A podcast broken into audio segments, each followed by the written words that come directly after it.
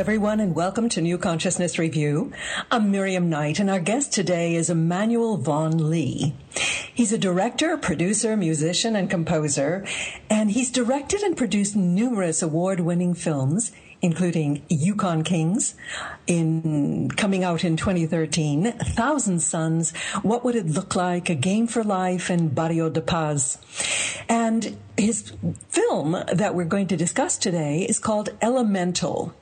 It's his first feature length documentary about three very impressive eco warriors. Emmanuel is also the founder and executive director of the Global Oneness Project, a Webby Award winning online magazine. Now, prior to his work in film, Emmanuel performed and recorded as a sideman with some of the biggest names in jazz, and he's also released two critically acclaimed records under his own name, Previous Misconceptions in 2002 and Borrowed Time in 2005. And I might add that all these accomplishments have been crammed into just 33 years. Welcome, Emmanuel.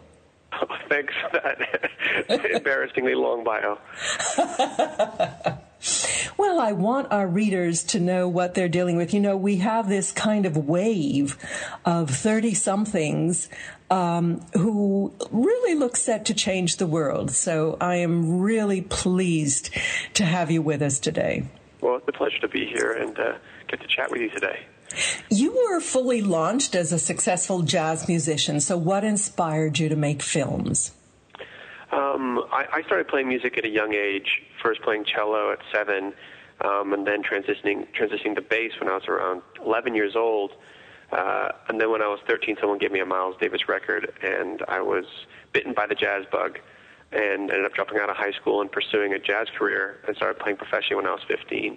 Wow. Um, and that was my life um, for the next 10 years. Um, I studied at Berklee College of Music, uh, composition, performance, all the usual suspects, you know, that you would pursue um, if music is your love. And uh, and after after university, I was I was touring and playing a lot, 300 plus nights a year. And at a certain point, I started to get a little burned out, and um, which I think a lot of artists go through. You know, you're doing what you love, but it's also can be challenging just to keep that enthusiasm and creativity alive with um, the schedule of of playing that much. And just as I was kind of at a, you know, a point where I was a bit tired and a bit fed up with some of the some of the gigs that I had at that at that particular time, I think it was back in 2004, 2005 um, somebody gave me an opportunity to say, well, you would like to come work on this film. And it was kind of out of the blue, something I had never thought of working on. But I was just at that right moment where I was kind of like, well, I, a little bit, a little bit depressed, I guess, in some ways about about how my music career was going as far as um, being able to do certain creative things. And um, I said, you know what, I'm going to try this. I'm going to try film. Why not? I'm, I'm going to give it a shot. I'm not giving up my music career, but this sounds exciting. And I jumped right into it. And I didn't think I would abandon my musical career, but within a year, my musical career kind of started to fall by the wayside. And I wasn't taking uh, offers for jobs anymore and playing as many gigs. And I was just exploring, I guess, film with the same enthusiasm that I had explored jazz as as a young musician. And uh, within a couple of years, you know, music was really not, not, not really part of how I was making a living anymore, and I was devoting myself fully to making films. Now, if I understand correctly, this film um, featured your father, Llewellyn Vaughan Lee, who was a Sufi lecturer and author. Um, what was your spiritual worldview growing up?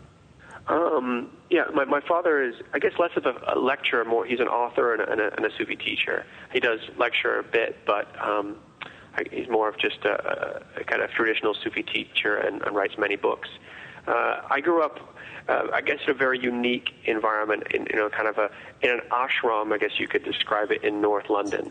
Um, my parents owned a house, and their teacher um, lived downstairs uh, in the house that we owned, and my mother looked after her. She was a, a woman in her 80s, a Russian woman who traveled to India in the 1960s and been trained by a Sufi master, who then asked her to bring his particular lineage of Sufism to the West, which was a very bizarre thing to happen in India at the time. A to pass along tradition to a woman, and and, uh, and a Western woman at that. Um, and she came to the to, to to the UK and taught there. And my father was one of her uh, students, who then took over from her when she became too old to teach and brought the tradition to America. So I grew up in a house um, filled with people who were coming uh, to to learn about uh, Sufism and about mysticism and about uh, God and about spiritual life. So I think one of the first words I, me and my sister always joke is one of the first words we heard growing up was "Shh, you got to be quiet. They're meditating." because every day downstairs in the flat below where we lived, 80 to 100 people would come for satsang and would be meditating. So I was around that world from a young age, and of course, the values of Sufism and, and a mystical tradition seeped into how we were raised in every respect. Um, for us, it was normal to spend a couple hours a day meditating, even when we were kids. I meditated when I was five or six. I started meditating seriously, and I didn't think it was strange until I was sharing it with my friends at school a couple years later when they were asking what meditation was and why you'd want to sit still. Mm-hmm. So uh, that's just very much who I am and everything I've done in my life, whether it be music or now film or any kind of media, I think stems from that background that I had, which was based in uh, a mystical tradition and is based in a mystical tradition. How fascinating. And you are one of the uh, founders of the uh, the oneness project, the Global Oneness Project. So I assume that that also stems from this tradition. Well, we, well, definitely. I mean, I think, as I said, anything that I do, I think, is, is related back to to that grounding as growing up uh, mm-hmm. in, in, mysticism. And, and one of the basic tenets of mysticism, regardless of what kind of mysticism, whether it's Jewish or Islamic or Christian um, or the variety of other traditions out there, that there is this understanding of this idea of oneness, of interconnectedness. And in mystical traditions, it's often referred to as like the oneness of God, you know, and it's given a much more, let's say, religious or spiritual description. Um, but I was always interested in how that idea and that basic philosophy, which underpins mysticism, um, can be expressed outside of religious and spiritual perspectives, especially at a time when the world has is and has been will is becoming smaller and more. Um, people are realizing that there are connections in the way that they had been viewed as separate uh, in the past. So that was that was kind of I guess the inspiration for the Global Oneness Project was to start uh, a, a, project that would explore that idea in a multiple multiple arenas, uh, kind, different kinds of media, different kinds of, of sectors, meaning how does this idea appear in environmental issues? How does it appear in social issues? How does it appear in political, economic, or in art, or in media, or in culture? Um, and so we started exploring those issues through film, and then through photography, and through the written word, and through multimedia. Um, mm-hmm at the beginning using a, a web platform to uh, to explore that, and then as we grew to broaden our platform to include also traditional media, television, theatrical, uh, released content and educational content, DVD, and of course the web where we started. Mm-hmm. And in fact, your your shorter films have been picked up on on uh, PBS and and uh, other networks. exactly, and but I but I think that where they've been viewed the most has been online, where they've been seen millions of times. Um, mm-hmm. You know, just because the web allows for people all over the world to to tap into content that they're interested in. And what was really interesting to see is you know, we kind of rode the tide of interest in video on the web. When we started, there wasn't YouTube, there wasn't iTunes, there all the platforms, no, no Netflix uh, streaming, all the ubiquitous platforms we kind of take for granted, they weren't there eight years ago. Um, and so we kind of rode that wave of, of, of video on the web becoming, um, you know, an alternative way to get content out there and uh, tapped into a global audience that were interested in these issues. that were really interested in both the spiritual ideas, but, uh, but also you know what those how those ideas then translated into what's going on in the world, both the good and the bad. How we can deal with the problems we're facing, how we can overcome the problems we're facing. Um, by acknowledging uh, that the problems are based on a dualistic mindset and how we can use, you know, holistic thinking, systems thinking, um, building communities based around those ideas as a way forward. Uh, so it was fascinating to see kind of people becoming more and more interested in that uh, across across the world. It's hard to think back eight years to a time when there was no YouTube. It's become such a part of our lives now. Um, when we're talking about the the, the oneness, um, and and you're talking about the aspects of the problem and the solution, the people. This is what you have pulled into this documentary Elemental. You've followed these three activists who identify a problem and then set out to do something about it. That's what I think is so positive and, and life affirming about it. Tell us about the inspiration for Elemental. Sure. Um, well, one of the inspirations was to tell a story that did not just outline the problem about what's happening in the world. Um, there are a lot of documentaries, many of them that are informative and educational, that outline problems, especially environmental documentaries.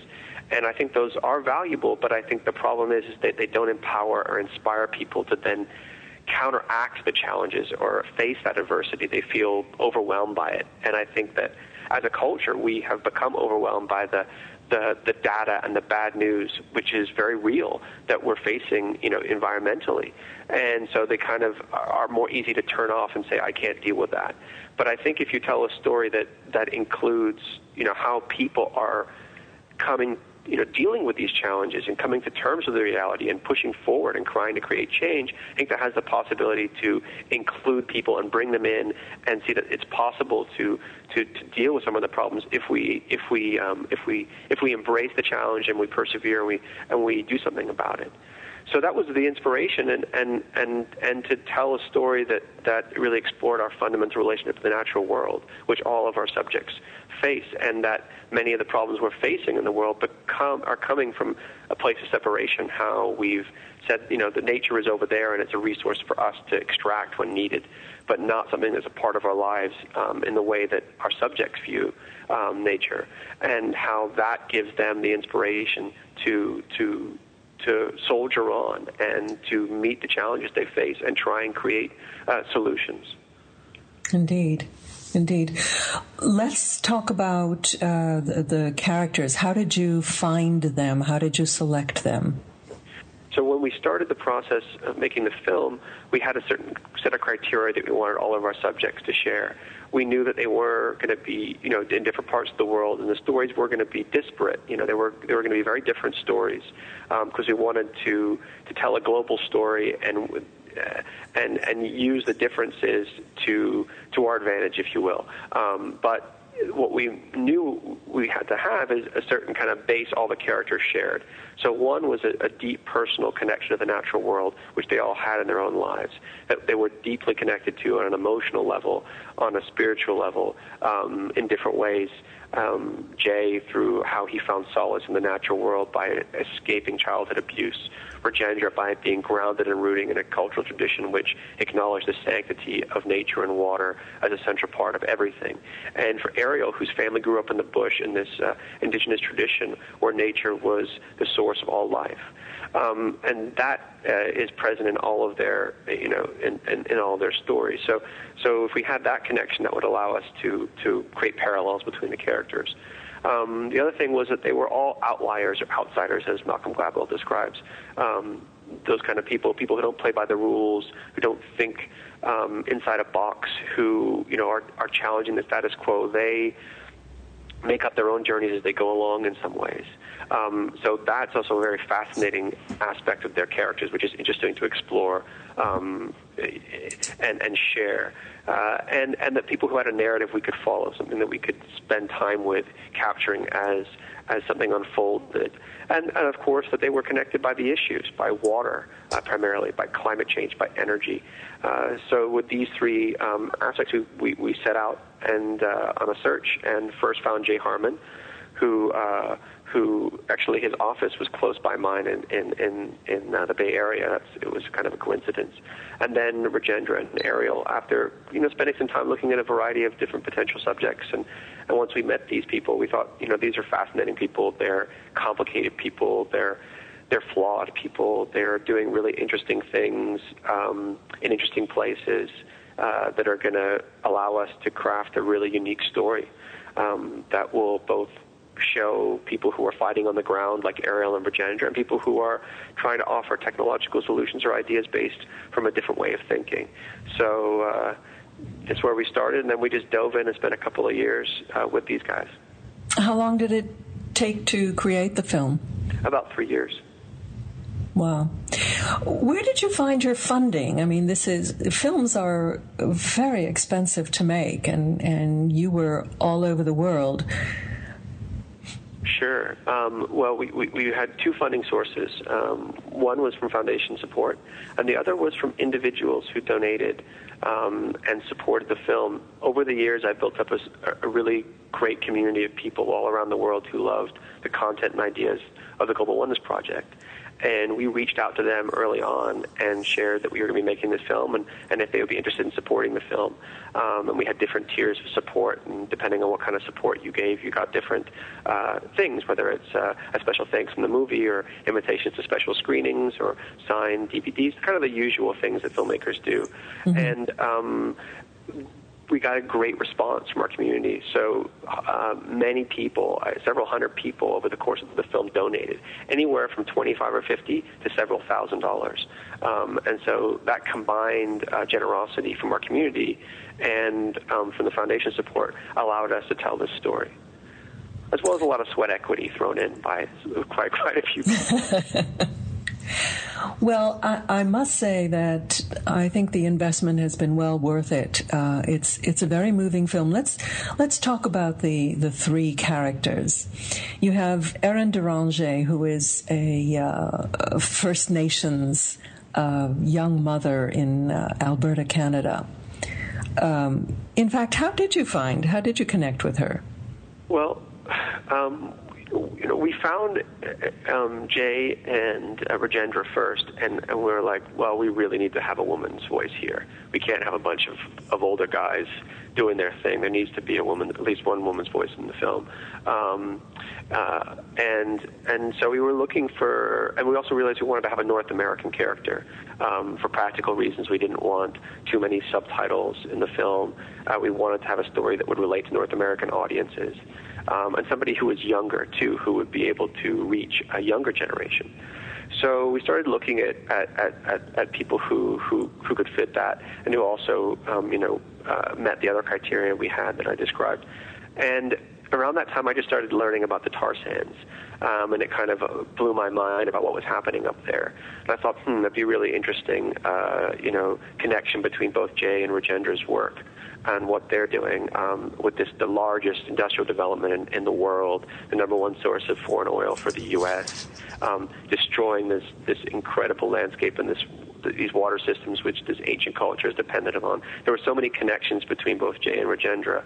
So we started looking for people, and uh, we went up there and met a bunch of different potential candidates. And there weren't that many people up there who were doing something that we could follow over a year and a half. So we kind of narrowed it down and and uh, we met Eriel, and she was very passionate, and she was very um, engaged, and she was very human, and she had kids, and she was juggling all these different aspects of life um, that I think uh, you know are really interesting to observe. It's not just somebody who's doing something against the world, battling, you know, these giant corporations. They're dealing with the basic aspects of life, like how do you balance, you know, uh, your cause and your family life. Mm-hmm. Um, you know, and she's also a young mother who then has another child during the course of making the film. So I think she allowed us to, to, to balance the other stories and to bring a very human element to the film, um, which, which, which I think was really interesting to include. Uh, it, it, was indeed fascinating. When you talk about the um, the, the tar sands as being mind blowing. I was gobsmacked when I heard that they cover an area larger than England and Wales together.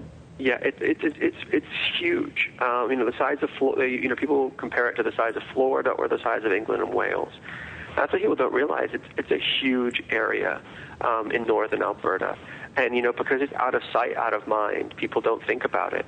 Um, and luckily, in the last few years, especially since you know we started making this film, there has been a lot more attention about the tar sands, um, you know, the Keystone XL pipeline, its connection to fracking, and there's a lot of people in the U.S. and all over the world now who realize the dangers of this kind of energy extraction, and uh, that it has both you know, to the, to the local level, the people on the land uh, where the energy is being extracted, where the resource is being extracted, but also to the globe as, as a whole with this kind of um, you know energy intensive extraction and the, the impacts that has because the amount of deposits that are there.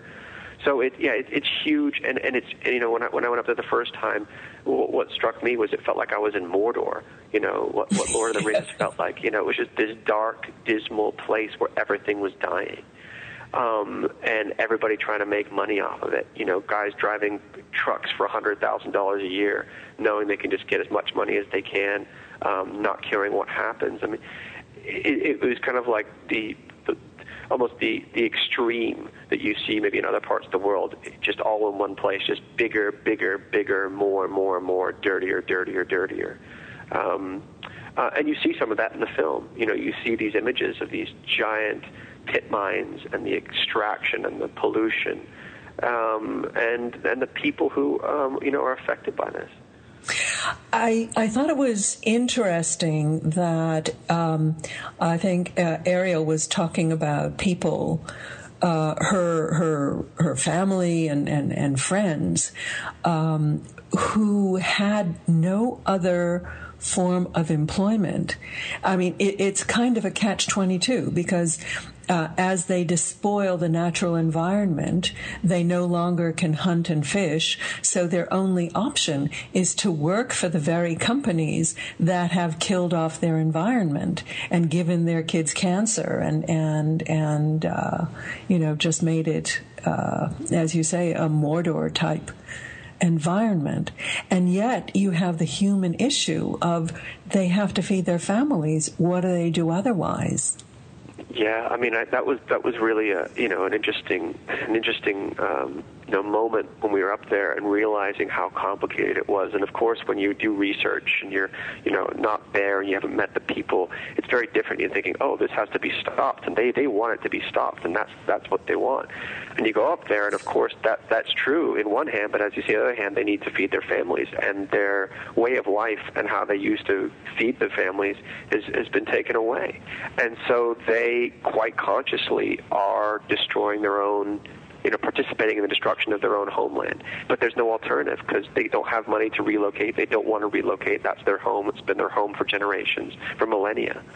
And you know, th- they struggle with this. Uh, and as Eriel described, when you know her friend talks about how he knows he's going to hell because he's participating in the destruction of his own people's land, but what else can he do?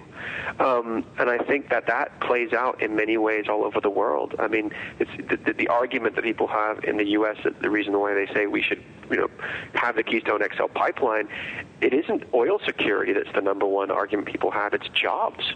Indeed. You know, and that these jobs are going to bring, you know, the, the, the security we need for, for, for our, our countrymen. And the reality is, of course, those jobs are, are short-term jobs. You know, they're not the kind of long-term jobs that people really need.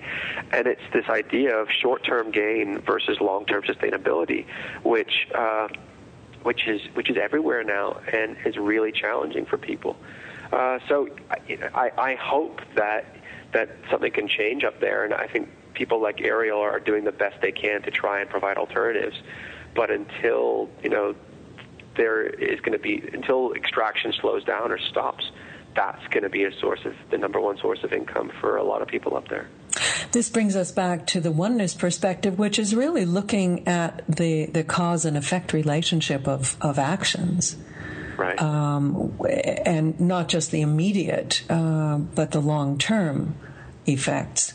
Uh, there, there was just this book um, published as an ebook by David Sassoon called The Dilbit Disaster. Uh, dilbit is diluted bitumen.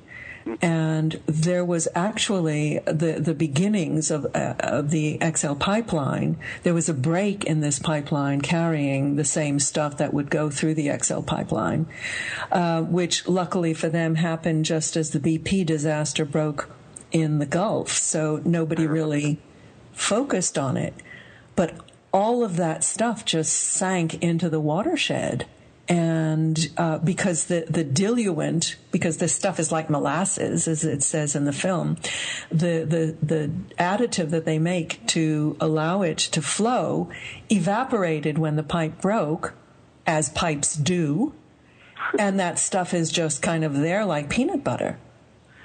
Yeah, I mean, it's it's it's there's been there's been so many issues with uh, with spillages and leaks of the pipelines. You know, since they've first had pipelines, you know, in the 60s and 50s, um, and and and more so now. I mean, the other thing people don't realize is that there there are thousands and thousands of liters or gallons of toxic waste spilling out every day from these giant tailing ponds into the Athabasca River and its watershed uh, up there in the tar sands. Um, they have these giant tailing ponds where they take the water that they've used to mix with the bitumen um, and, and, and clean it and extract it before they send it south. And that water sits in these giant tailing ponds, which are, you know, these earthenware dams, essentially lined in plastic, and they leak. Um, and we're talking, you know, thousands and thousands of gallons every day they're leaking into the into the into the watershed there. So there's there's the the, the stories of spills we hear about like that with the pipeline, and then there's just the everyday reality of what's happening up there. So it's it's pretty grim in some respects. Well, now um, you your your other character Rajendra Singh. Um, tell us about him. Rajendra Singh is a really interesting guy. He he was a trained doctor um, who in the, the late 70s, early 80s was stationed in a small village in Rajasthan. And um, th- that time, Rajasthan was going through a tremendous drought. And uh, people were moving away from the from the country to the city, so they could they could have find work because their farmlands were no longer arable, and and they were struggling, and uh, all because of a lack of water. And he ended up giving up his um, you know practice as a doctor and working with the villagers to re-establish this ancient rainwater harvesting uh, practice, which people in Rajasthan have been doing for thousands of years, which was capturing the monsoon rains and the few times a year that it rains and sinking them in the ground to create year-round rivers, to create lakes, to create um, you know a water table that can support uh, people living in a desert. And so he did that over um, 15 years, um, revitalizing seven rivers and uh, bringing thousands of villages back to life, changing the lives of millions of, of Indians in Rajasthan. And he uh, gained a lot of recognition for this work, and people call him the Water Gandhi. And um, in the late 90s, um, he started turning his attention to other, other rivers, including the Ganges, which is the lifeline of India, with more than 500 million people dependent upon it for their primary source of water, whether it be drinking water or for agriculture. And uh, and so we follow him um, as he's on a pilgrimage, a journey to raise awareness about what's happening to the Ganges and to stop people um, from polluting the river, uh, to try and engage people to take the responsibility themselves and become stewards of the river. Uh, and we spent 33 days following him from source to sea, um, uh, which was quite an experience to, to see the Ganges you know that that close for that long, um, and and see what would happen as he you know, took action and confronted corrupt officials and, and, and used his stature to try and raise awareness about what's going on, which ended up resulting in a, in a, a meeting with the Prime Minister of India toward just at the end of the journey, um, which had a very positive outcome for action that uh, is being taken uh, upon the Ganges to, to clean it and devote resources and to make a certain stretch of it a, a national heritage site. So that was quite a remarkable experience to see the impact of one journey with one man, essentially, over over just just six weeks. What could be done? And it was interesting that when he confronted villagers, you brought out that same dynamic tension between uh, people working in factories that are um, spewing their effluent right into the Ganges. Um, you know, and they're living at a subsistence level. We know how much people in India are paid in factories, right. and um, and fearing for their jobs, so they just want him to go away. It's this yeah, no, short term versus long term. Yeah, no, it's, it's, it's the same, the same, the same dynamic, and just a, but just on a slightly different, you know, scale. And um, yeah, it's tough. I, you know, it plays out everywhere where people want jobs, they want security, or they want, you know, electricity, or they want. Uh, in India, it's you know, people want want some of the you know things that we're used to here in the West, um, like electricity or or running water, mm-hmm. and um, they're willing to sacrifice their environment to get that so it's tough. It's tough, and he met a lot of resistance, as we share in the film, of people like like like villagers who who didn't want him to be there, and also people who felt that you know he did. Where is his motivation lying? Is he really uh, have the interest of the people in mind? He's just coming through for one day to one village. Is he going to be here in a year to see what happens? Mm-hmm. So I think what what was really interesting was to include kind of that uh, side of the story because um, I think a lot of people feel that you know right here in the U.S. you have environmental activists or politicians or people coming to your town for a day talking about you should do this, this, this, and this, and they leave. But are they there to follow up? Are they there to, to see what happens and engage you in the long term? Um, and so that's something that plays out in, in the story with Rajendra. Indeed. I, I, it was interesting. He repeated several times that when a country is run by corporate interests, community objectives get left behind. And this is something that uh, anybody in any community around the world could say with absolute certainty. Yeah, no, that was that was another very prominent theme that came out in the film. You know, an Eriel story too is it's mm-hmm. such a, you know such a tough thing to to deal with when you've got corporate interests on such a powerful level, um, you know, global level, and and how can you preserve natural resources and communities when you're fighting that? The other, the other thing that we have to grapple with, uh, and I think Rajendra also said this, is that half the world's population live in cities and they're disconnected from nature. They lose this connection to the sanctity of nature, to the sanctity of, of, of the world, the planet. Um, I think it is really up to this this younger, innovative generation uh, to use new ideas, new technologies to innovate within the landscapes, the cityscapes that we're, we're uh, inhabiting, and come up with less um, destructive ways of being there. And this is what your your third um, uh, subject, Jay Harman, is all about. Tell us about him. Well, Jay's you know a really remarkable guy, very interesting character, very interesting life that he's had that led him to kind of uh, put his, I guess, his faith in what nature has to offer um, on many levels. You know, on a psychological and spiritual and emotional level, but also for him a very practical level, how nature can be a teacher. Um, to show us the way how we can um, build systems, you know, industrial systems, uh, design systems, you know, how we can engineer based on how nature does things because he looks at what nature does and says nature's been doing things for billions of years. It's worked out the kinks. Why don't we look to it as, as, a, as a guiding principle? Um, you know, and, you know, he, he would always say that, you know, it seems like man's way is often you know, to, to blast its way forward until it gets to its to its goal. You know, literally go in a straight line, and no matter what's in its way, you blow it up, you get it out of the way. Whereas nature moves fluidly in spirals and in curves, and it goes around obstacles. That was really interesting. Um, you know, to to to, to, under, to, to for me to, to really understand that. And that became, it really almost sounds like the male-female principle. We, completely, completely. And, and and Jay really does believe, you know, that some of many of the problems that we're facing come from this disconnection from nature.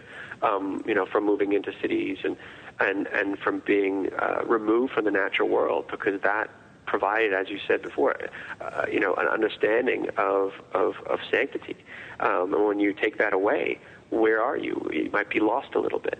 Um, and so he tries to to to bring that back by basing ideas for living in the modern world, for living in cities, and, and dealing with the problems we have um, based on nature's principles. Mm. Indeed. Um, tell us a little bit about his spiral. I, I, I, thought it was fascinating where you filmed these meetings that he had with potential funders. And there was this one guy from China uh, saying that the, uh, the Chinese were prepared to take a risk on these technologies because their problems were so acute. Yeah, I mean, so so you know, the spiral. Uh, Jay Jay many years ago froze a whirlpool. Um, and then reverse engineered what he had frozen to, to get an algorithm, which is basically a three dimensional version of the Fibonacci sequence, um, which is pretty fascinating that he was able to do that. And then a lot of his, most of his ideas have been based on that understanding. And one of the ideas, that, you know, the main idea that we follow him trying to implement in the film is this this atmospheric mixture, this way of of trying to adjust the uh, the levels of pollution or the thermoclines, the heat layers that have um, have become so static because of global warming and because of pollution. Um, and he gets uh, interest an investor works for the Chinese government, who is much more inclined to try kind of maybe let you could describe you know outlandish ideas than the American government would be, partly because they don't have the red tape that the, the, the, U.S. government has or Western governments because of the regime in China, um, but also because the pollution levels in China are horrendous, especially in Beijing, where they're interested in, in implementing his atmospheric mixer. Um, so that was really interesting to, to, to be privy to, to that kind of uh, discussion going on, you know, between people who represent interest for the Chinese government and, and, and inventors who are coming up with ideas and finding ways to, to get them out there in the world. If I recall correctly from the film, he uh, used his fan in a refrigeration unit and was able to uh, see a 90% savings in power usage. Yeah, no, he, it's not. It's not the same fan. It's the same concept. Basically, all of Jay's ideas are are stemming from the spiral and and and using that understanding of uh, water and air flow. Basically, he says everything flows in a spiral. And if you understand that and you implement the way water or air energy flows using that understanding, you're going to have tremendous energy savings. So his refrigeration technology was based off that same principle, but a different application than we see with the atmospheric mixer. And he also had a water purification system based off that principle. So a lot of these really remarkable energy saving technologies all come from just looking at how uh, you know uh, a river moves naturally through through a landscape, or how um, you see you know a, a snail shell in, having that same shape. So if you if you extract the math behind that and then you apply it to technology, these tremendous energy saving um, devices and te- uh, technologies emerge. And indeed, if you could get those applied within our uh, energy production devices, um, I would imagine that we could produce energy much more cheaply and, you know, what what is the, the, the crux of civilization? I mean, the engine of civilization is energy. And that is why oil is such a central um, commodity for, for global conflict. Um, if we could provide um, f- f- either free or, or you know much more efficient energy more widely, we could raise the standard of living across the globe and lower the pollution. So people, inventors like Jay Harman, um, have potential solutions that should be exploited to the maximum, and yet they're running against vested interests in maintaining the oil economy. And so he doesn't have the, the backing that he needs. I mean, he, he's only one of so many different inventors and, and uh, entrepreneurs with viable solutions that are not getting the funding to try them out. And yet that is what we should be exploiting everywhere to try and give ourselves a clean future as humanity. So th- that's why your film is so important. I feel your film is so important, Emmanuel. It- it's getting people into that mindset that we have these problems. Dedicated people are putting their lives on the line to implement solutions, and we have to get behind them. Yeah, no, I, I completely agree. Um, you know, I think as Jay said this, um, I, I think off camera quite a bit. You know, the, all the ideas are there. I think he, he says it in one scene too in the film. The ideas are there, but it's about implementing the ideas. That's the challenge: getting people to realize they need to put resources behind making these ideas a reality. And even if they know the ideas work, getting the resources to put um, to put behind is a challenge. And you know, we see in the film just the very basic problems he deals with is you know, dealing with the global, you know, economic slowdown and, and then the, the scarcity of resources for new ideas that come from that because of the burst bubble. Um, and so I think that if there were resources that were allocated to Jay's or so many, like you said, so many people like him, the, the, the change could be monumental. Um, and, and the problem is, is the pace is so slow now. You know, it takes so long to get, you know, from A to B um, when it really shouldn't because the resources are there and the skills are there, and the inspiration, the ingenuity is there. It's just about making it all come together, which is so hard right now. Mm. I mean, if we can put people on the moon and, and send spaceships to the stars, why can't we solve this problem? Exactly, and, and I think people have used that analogy so many times. Um, you know, in light of dealing with climate change, there there can be a solution if there is uh, you know, uh, people coming together and agreeing on something. But I think that's the problem, is people don't like to agree, mm. as we all saw in Copenhagen, which we all had such hopes for. Yeah. So, what prob- projects are you working on now? You know, I, when I was researching you on the web, I saw that you had actually been working on a ballet based on Charlie Chaplin's life. Did that ever come to pass? Uh, that you know, that was a project that I started many years ago, back in 2003, uh, with uh, Scott Salinas, who co-wrote the score for Elemental with me, and we both are big fans of Chaplin, and just thought it could be a fascinating uh, ballet. Uh, you know, our, our our interest was writing the music for it, um, but you know, Chaplin is so much about movement um, and what he was able to accomplish with with movement and expression and music in his films. Um, and so we actually contacted the Chaplin family because they're very protective about everything to do with Chaplin, which I found out through the process of researching this, and and uh, and uh, we shared our idea with them, and they uh, were open to it. They actually wanted um, they wanted to to take it to the next level, but uh, it was actually a question of finances at that time, just like Jay, where we couldn't raise the money to get where we needed to, and and I think that project has, has since fallen a little bit by the wayside. Um, you know, could be interesting to, to do again, but uh, it's been 10 years since since really uh, since, since I was working on that last. Okay, well, any angels out there who have a passion for Chaplin, get in touch with Emmanuel.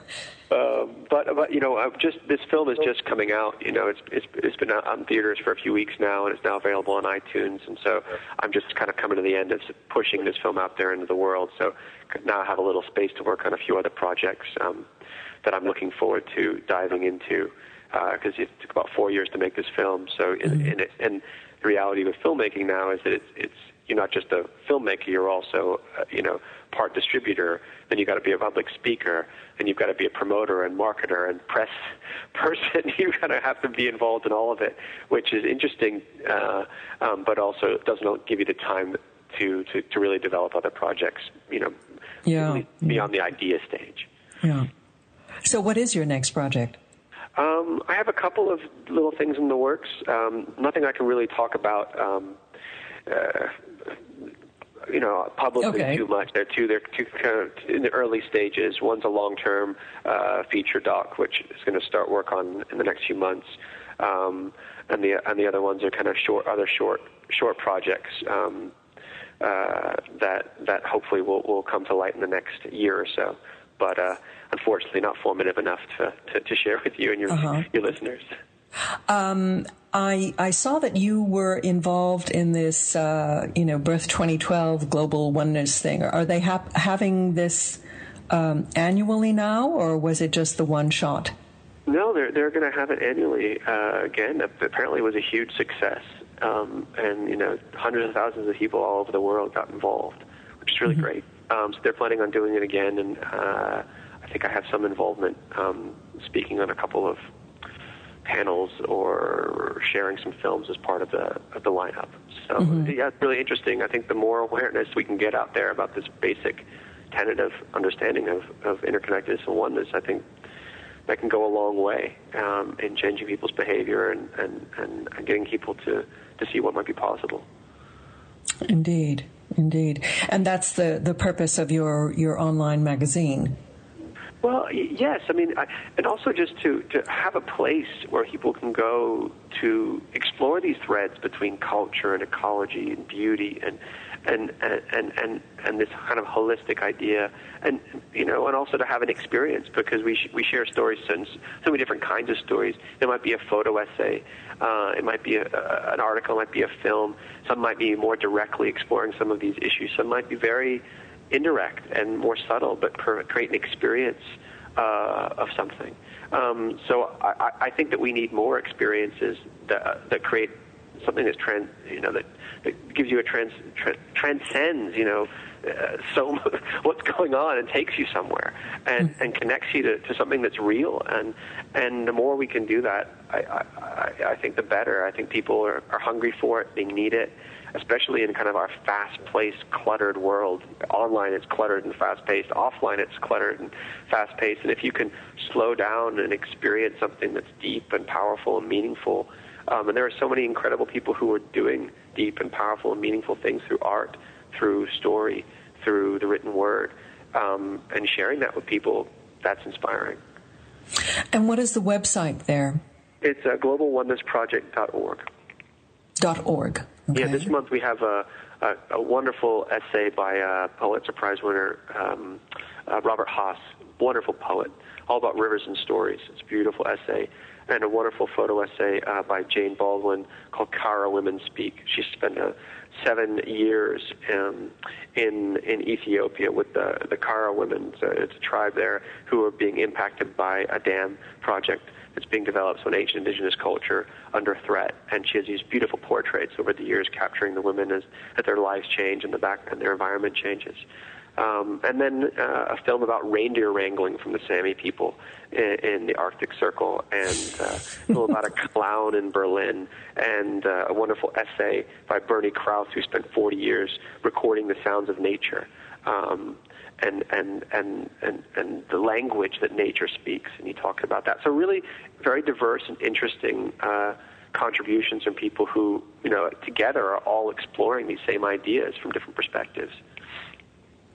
I actually spent some time on that site, and it's absolutely luscious. Well worth worth your time to visit. So it's globalonenessproject.org. Yes, that's correct. Yes, without the word "the."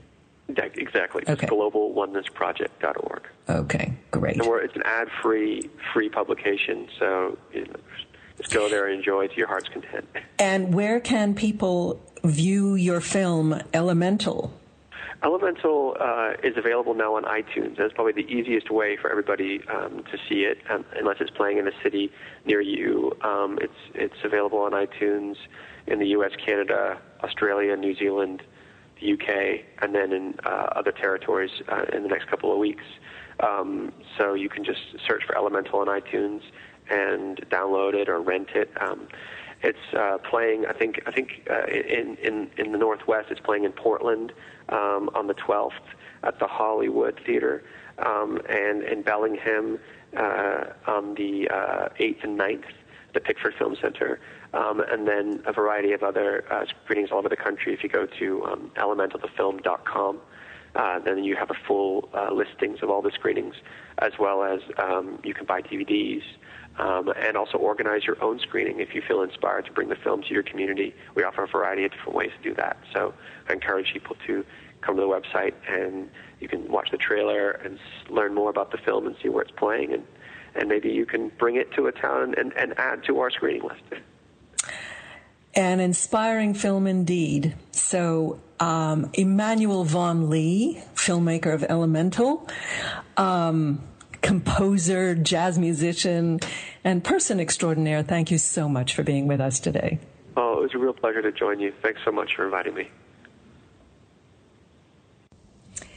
Next week, our guest will be Dr. Bruce Lipton, the groundbreaking cell biologist who wrote the best selling book, Biology of Belief.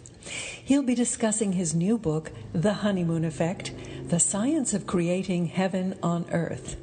Well, don't we all need to learn that? If you enjoyed our show, you can download our mobile app and you'll be able to listen to all our interviews and keep up with our latest books and films on the go.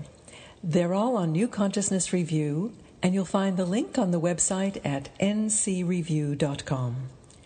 Now sit back and enjoy our track of the week by members of the Positive Music Association.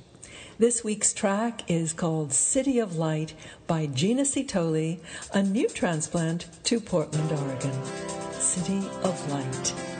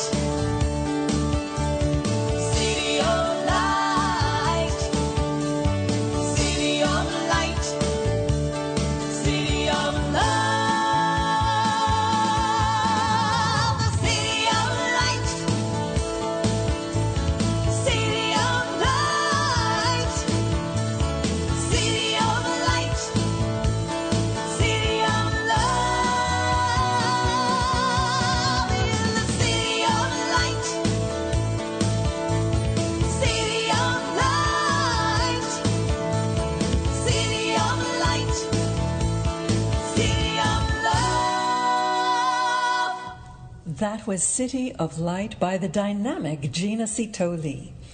Gina is an award winning singer songwriter, and her music and unique one woman show, A Cabaret of Consciousness, reflect the principles of ancient wisdom, new thought, and new science.